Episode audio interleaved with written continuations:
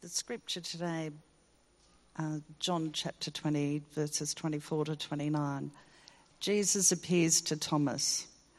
Now, Thomas, also known as Didymus, one of the twelve, was not with the disciples when Jesus came.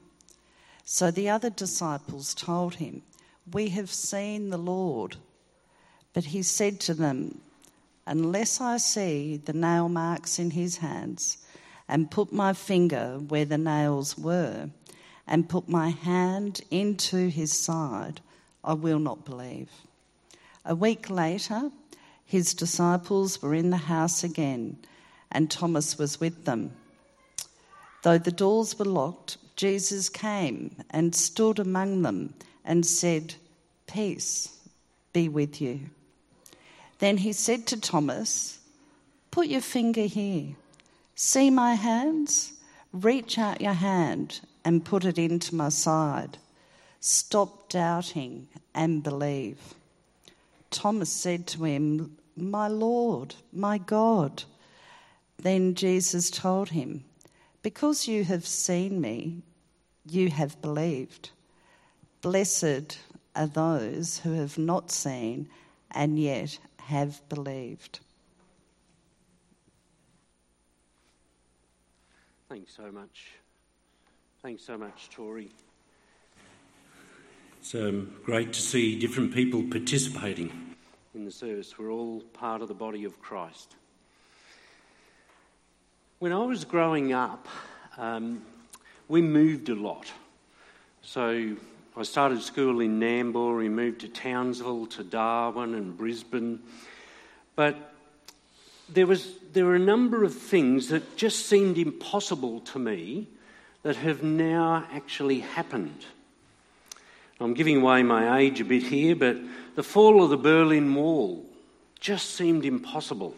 The breakup of the Soviet Union just seemed impossible. Seeing a human being walk on the moon just seemed impossible. The Australian men's basketball team defeating the US. That took until just you know a few weeks back for that to happen. And also one day that I'd live in Tassie and raise my family here. That that just never crossed my mind. Um, maybe that didn't seem impossible, but highly unlikely. I just couldn't visualise that happening. But there are other things that are not necessarily impossible, we know they're true, we just can't explain them.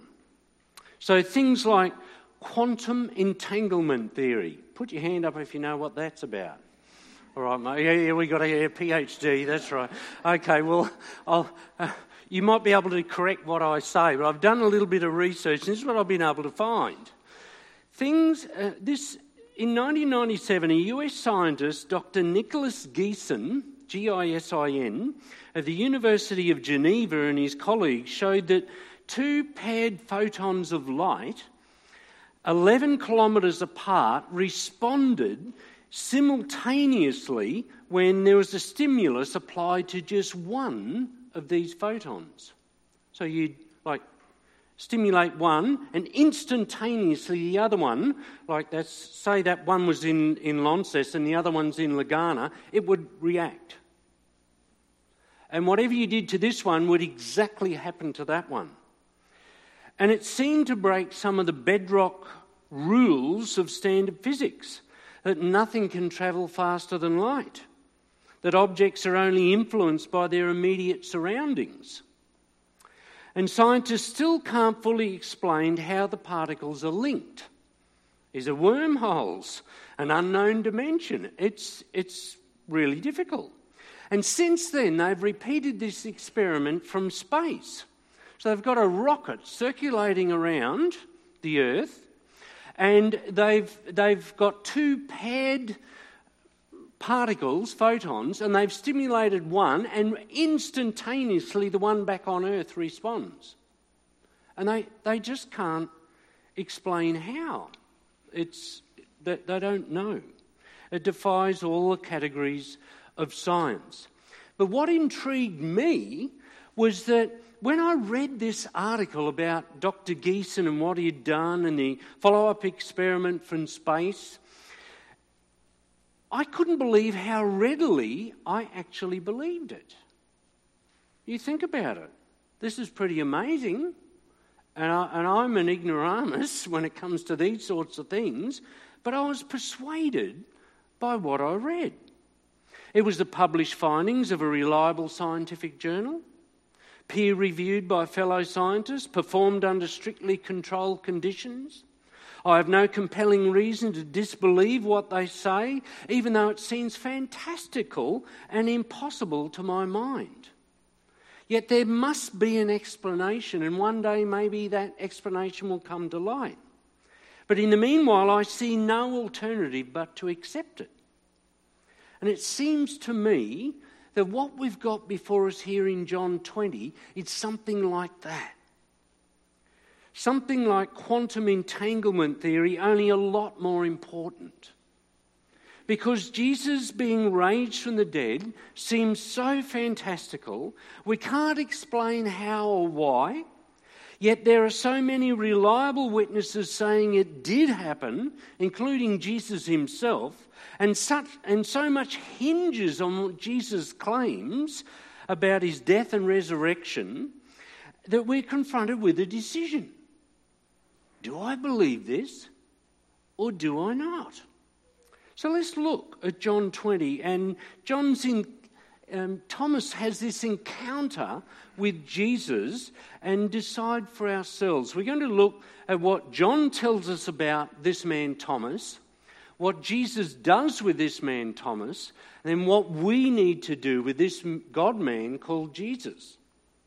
So, what does John tell us about this man Thomas? Well, we're told right up front here in verse 24 Thomas is Aramaic for twin. Didymus is the Greek word for twin. So it seems likely he may have had a twin brother or sister, but we know nothing whatsoever about his twin. Elsewhere, though, in John's Gospel, we find Thomas urging the other disciples, Let us go that we may die with him. And that was spoken when Jesus heard the news about Lazarus, and, and he said, Thomas's response was, Let us go that we may go back and die with him, because Jesus' disciples, the rest of them, said, Lord, are you going to go back and you're going to deal with this situation when the Jews there have just tried to stone you? Didn't seem to put Thomas off. Said, Yeah, let's go that we might die with him. So he was no uh, weak kneed, uh, lily livered, uh, scaredy cat. He was, he was willing to go. It's also Thomas that said that question that I imagine the other disciples were all wanting to ask but weren't game to. He said, We don't know where you're going, Lord, so how can we know the way? To which Jesus famously replied, I am the way, and I am the truth, and I am the life. It seems that Thomas was the kind of guy who was willing to ask questions that others were not quite willing to raise, but it was certainly circulating in their minds. He was a fairly upfront sort of bloke. And what we see here um, confirms that. That's exactly the kind of response we'd expect of a bloke that's independently minded. So, verses 19 and 20 tell us that Jesus appeared to the disciples in a locked room on the evening of that resurrection, that first day of the resurrection, that first day of the week. But Thomas wasn't with them. The others were there. So there was the 11. Remember, Judas had gone out and hung himself. So there was at least 10, but probably the women and others were there as well. It just says the disciples. But for whatever reason, Thomas wasn't present. And when they came to him and said, We've seen the Lord, and their eyes are popping, his response was, Oh, no, I can't believe that. Unless I see those holes in his hands, unless I can put my hand right in the side, I'm not going to believe it. So he's really quite upfront sort of bloke. And, and he's, he says that to his disciples that he's just spent a number of years with. You would think that if they said they'd seen Jesus and they knew what Jesus looked like and they, they'd also been with him, that he'd be likely to believe. But he wasn't. He wasn't. Now, there's also an issue here that comes up about uh, Jesus appearing. If you have a look, um, verses 19 and 20, and then again from verse 26, we see that Jesus, when he appeared to his disciples, he appears in a locked room. Now, I'm not going to go into details about that because there's a lot of speculation. Did he somehow morph through walls or what? All I will say is this nothing is impossible with God. Nothing. But it doesn't say anything about walls, it just talks about doors. It says the doors were locked on both occasions. So they're, they're hiding, they've gone into security, they're inside, they've locked themselves in the room, and Jesus turns up. Now, there's two other occasions in the book of Acts where we read about doors just swinging open by themselves under the power of God. Peter, when he's released from prison, and, and Paul and Barnabas when they're in prison with the Philippian jailer and all the doors sprang open, and the Philippian jailer is about to, to kill himself, and Paul said, No, no, no, don't do that. God is able to do anything he likes. And in the book of Revelation, we find the resurrected Jesus declaring to the, to the church of Philadelphia, he says, These are the words of him who is holy and true, who holds the key of David. What he opens, no one can shut and what he shuts, no one can open. I think this is really just a statement to us, not just about the disciples being scared, but the power and authority of Jesus over scared human circumstances. No barrier is too great for God. The only thing which can shut him out effectively is stubborn unbelief. When there's stubborn unbelief, people miss out on knowing the Lord. So when the disciples told Thomas this good news, we've seen the Lord, he just downright refuses to believe and he sets up a test. And he says, I want scientific proof. I, I just want to see it for myself. I want to put this finger in the hole in his hand. I want to put my hand in the hole in his side. Then I might believe. Notice his words. He said, I will not believe. So it's pretty definite. Now, was this a case of stubborn unbelief? Thomas had travelled with some of these men, obviously knew them well.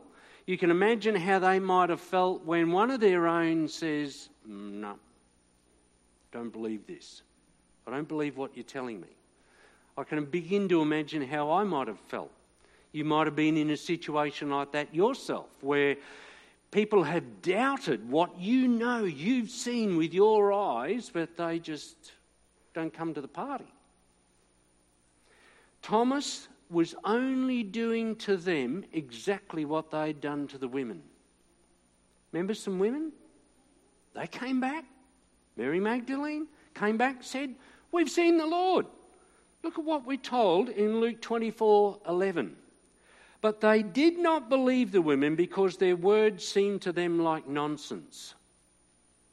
So the disciples were doing, doing you know, Thomas did to them what they had done to the women. It seems that just word of mouth itself is sometimes not sufficient for people to believe. They want to see and they want to feel, they want to handle, they want to see the evidence for themselves. Now, you think about this, the Bible is so honest. It faithfully records the pig headed actions of Jesus' followers. Sometimes when I'm reading the Gospels, I think I'm reading stand up comedy. It's just astonishing to see some of the things that they do. Um, James and John cry out and say, Lord, how about you rain down some thunder and lightning from heaven and zap this mob? And I think, there's times when I've felt like that. You know, Lord, will you zap this mob? You know, just, just do stuff, you know, with what's going on in the world. And I realise I'm no different. I really am no different. I remember my own pig headed actions and ideas and the weaknesses, the obvious weaknesses of the church, God's people. You know, I, have seen a fight break out in a church at a baptism. And a young man who was going to be baptized, it happened here in Launceston. And uh, she was there, and she was not a Christian. This, this young man was about 17, 18, and, and he was going to be baptized, and he's all eager. And just before we're about to start, up in the back row, this was at Gateway Baptist, it, uh, it all unfolded. And uh, it was just, I couldn't believe what was going on. And there's two guys bouncing around and bang, bang, bang, and others dived on and tried to separate them. And this woman just turned to me and said, Is this normal?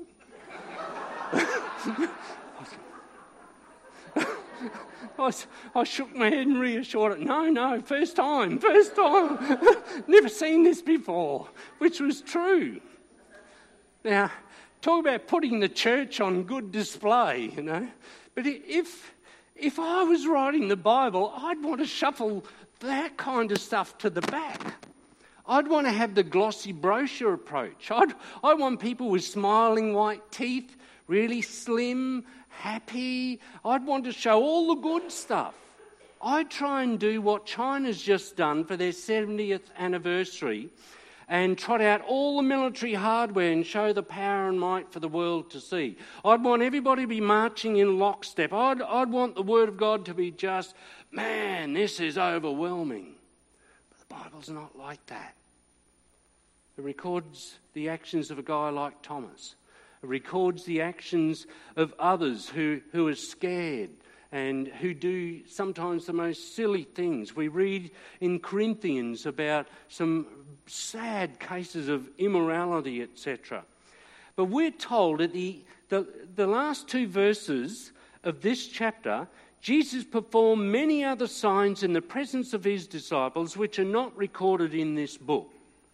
But these are written that you may believe that Jesus is the Messiah, the Son of God, and that by believing you may have life in his name. By believing you may have life in his name. You see, it's Jesus who turns unbelievers into believers. And it, what we're learning here about Thomas is he's a work in progress. And John is just being transparent with us and telling it like it is. His actions aren't really the actions of someone who has stubborn unbelief. He's just like so many of us, wanting to be given adequate evidence. Show me the proof, and I'll believe. And his fellow disciples were just the same. They'd done it with the women. And Jesus turns up amongst them Remember, they, they had deserted him, one of them had betrayed him. Peter had denied him three times before the cock crowed. And he turns up amongst them and he says, Peace be with you. Peace be with you. And that Hebrew word shalom that gets translated as peace, it, it was a common form of greeting. It meant something like, hello, peace, favour, health to you. It's a bit like we would say when we say, G'day, how are you going? And Jesus reassured his startled and fearful followers, Peace be with you. How they and Thomas really needed that. How you and I need that especially when our actions at times really don't line up with faith, really don't line up with trusting Jesus and, and taking his word to heart. And next, he makes Thomas realize that he knew exactly what had happened a week before. when the disciples got out of that locked room and they went and, and Thomas first met them and said, Hey, we've seen Jesus. It's like Jesus was there and heard everything that went on because he was. And this must have been unnerving for Thomas. The Lord knew the thoughts and intentions of his heart. He knew what he'd, what he'd uttered to his disciples. He couldn't deny it. And Jesus' response was, Here, here's the proof. Have a look. Stick your finger in the hole. Stick your hand in my side. Don't, don't be unbelieving but believing. Don't doubt. Stop doubting. Believe me. And we're not told that, that Thomas actually needed to go ahead and do it. We're just told it's like it blurted out of his mouth, My Lord and my God. He could see the evidence he believed, My Lord and my God. So uh, he's utterly convinced. He, he can see with his own eyes Jesus has given him all the proof he needs. And what was predicted in John 8:28 had come to pass. When you lift up the Son of Man, then you will know that I am he. Then you will know, literally in the Greek, that I am. I am He.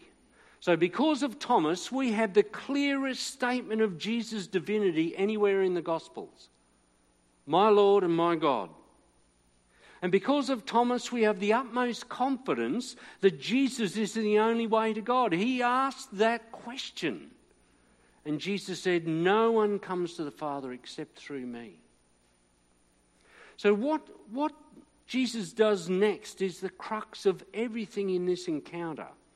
Because you have seen me, you've believed, Thomas. Blessed are those who have not seen and yet have believed.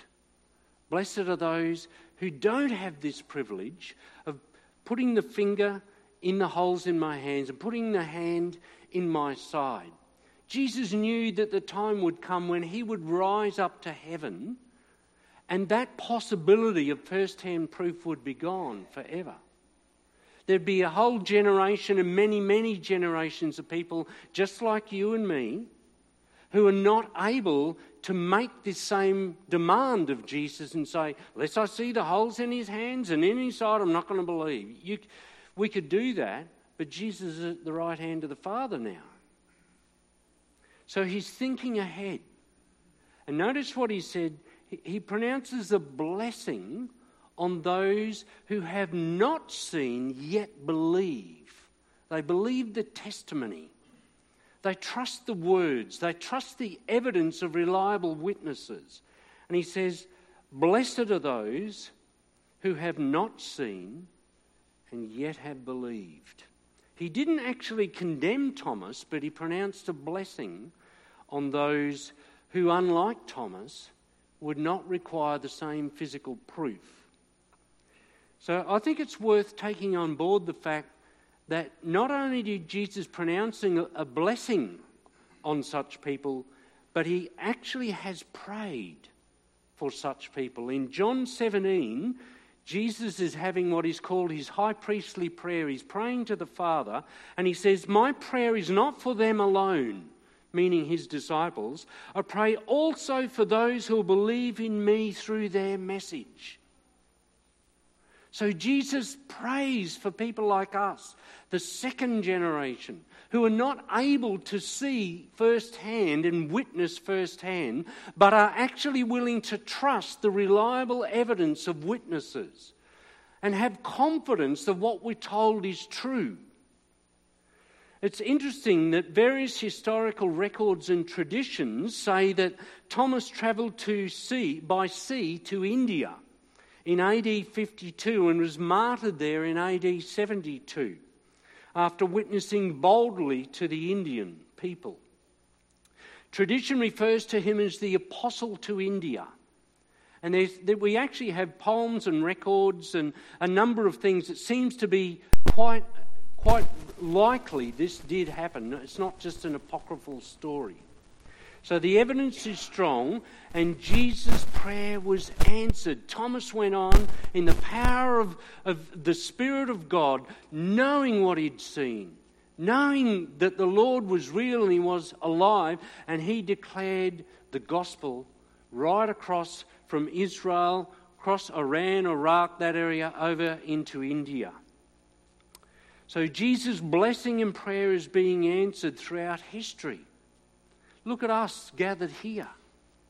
We who believe and sing songs to the resurrected Christ, the exalted Christ. Blessed are we who have not seen and yet believe. And Jesus has prayed for us. And there's, there's Nepalese, there's Chinese, there's Japanese, there's South Africans, Koreans, Egyptians, Kiwis, people, people from all around this world are believing in the Lord Jesus Christ who have not seen and yet believe. Millions and millions of them. But there's many, many more that still need to hear that message. So we've heard what John says about this man, Thomas. We've heard what Jesus does with this man, Thomas. He doesn't condemn him. He knows exactly what Thomas has said, and he, and he accepts Thomas's challenge and he delivers the proof. All he has to do is just show up. And Thomas believes. He comes to that confident persuasion in his heart Jesus is my Lord and my God. He's risen from the dead. I cannot explain it, but I cannot deny what my eyes are showing me and what I'm hearing with my very ears. So the question then comes to us what will we do with this man Jesus who is God and makes the claims that he's made and does the things that we read about? We know Jesus being raised from the dead seems utterly fantastical. And we can't explain how or why it happened. But there are so many reliable witnesses saying this actually happened. Jesus himself claims that this happened. And so much hinges on Jesus' death and resurrection. Do I believe him or do I not? Do we trust in this? The last two verses of this chapter, as I pointed out, tell us that Jesus performed many other signs. John's gospel is unique. It doesn't talk about Jesus' birth, it, just, it doesn't talk about his childhood, it doesn't give us a chronological account of, of Jesus growing up. And it's not like an autobiography giving an overview of his life. Half of the gospel is spent on the final week. And unlike the other Gospels, it goes right back to his time with the Father in eternity. In the beginning was the Word, the Word was with God, and the Word was God. It shows us his divinity from back there. And then there's it's just a series of encounters. Nathaniel, Nicodemus, the woman at the well.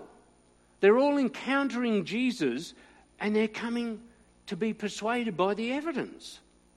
So his witness to unbelievers is that, here, listen, meet me. So, John 1, Nathanael encounters Jesus. He came to faith and followed Jesus after Jesus said he'd seen him when he was sitting under a fig tree.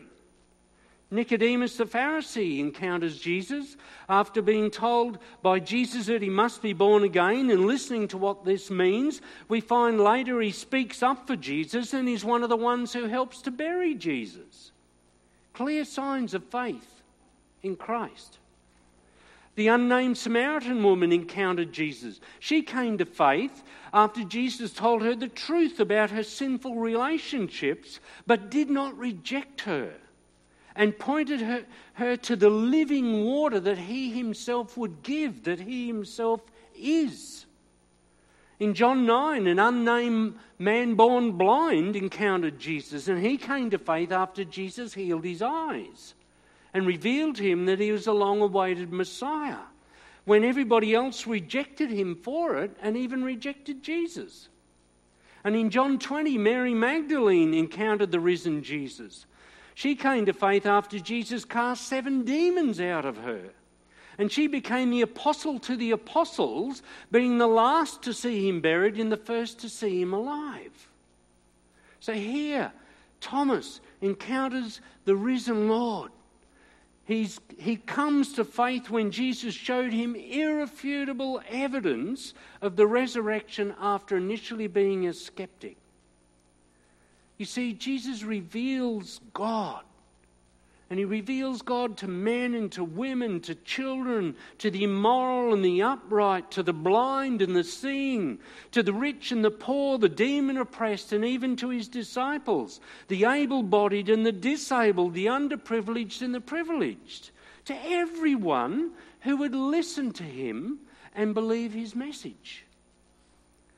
As Jesus said, the thief comes only to steal and kill and destroy.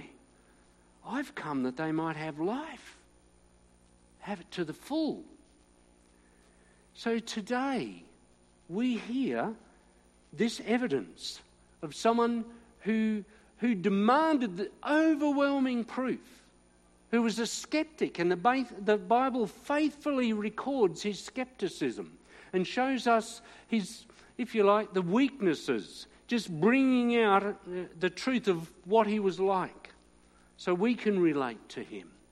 Now, if people who aren't on top of their game become utterly persuaded because they, they come to see it, then the Bible must be saying something true.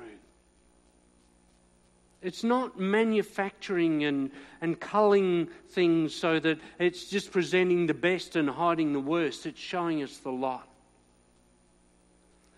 Will we believe? Do we believe that Jesus is the Son of God? Do we really believe He's our Lord and our God? Listen to these words written later by John in 1 John. That which was from the beginning, which we have heard, which we've seen with our eyes, which we've looked at and our hands have touched, this we proclaim concerning the word of life. The life appeared. We've seen it. And we proclaim to you the eternal life which was with the Father and has appeared to us. We proclaim to you what we've seen and heard, so that you also may have fellowship with us. And our fellowship is with the Father and with His Son, Jesus Christ. Whoever believes in the Son of God accepts this testimony of God, which He has given about His Son. Whoever does not believe God has made Him out to be a liar because they have not believed the testimony God has given about his Son. And this is the testimony God has given us eternal life, and this life is in his Son. Whoever has the Son has life. Whoever does not have the Son of God does not have life.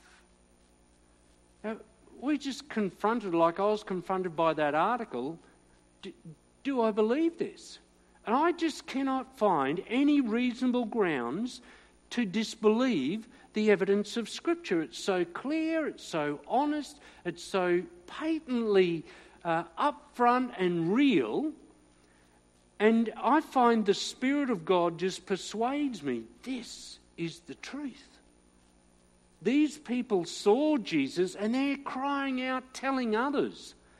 And the Bible goes out of its way to say we're not second class citizens if we weren't there. There's a blessing on us. If we will believe these things and take them to heart, God will come and give us life like He gave them life.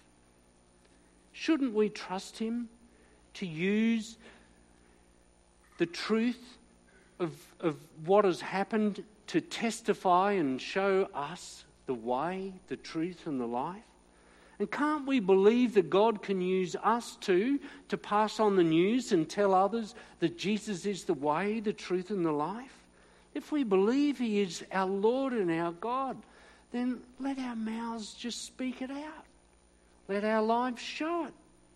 Serve Him, love Him, testify to Him with all your heart, and don't be ashamed. I'll leave you with these words from Romans 10. The word is near you, the message of faith we proclaim. If you declare with your mouth Jesus is Lord, and believe in your heart that God raised him from the dead, you will be saved.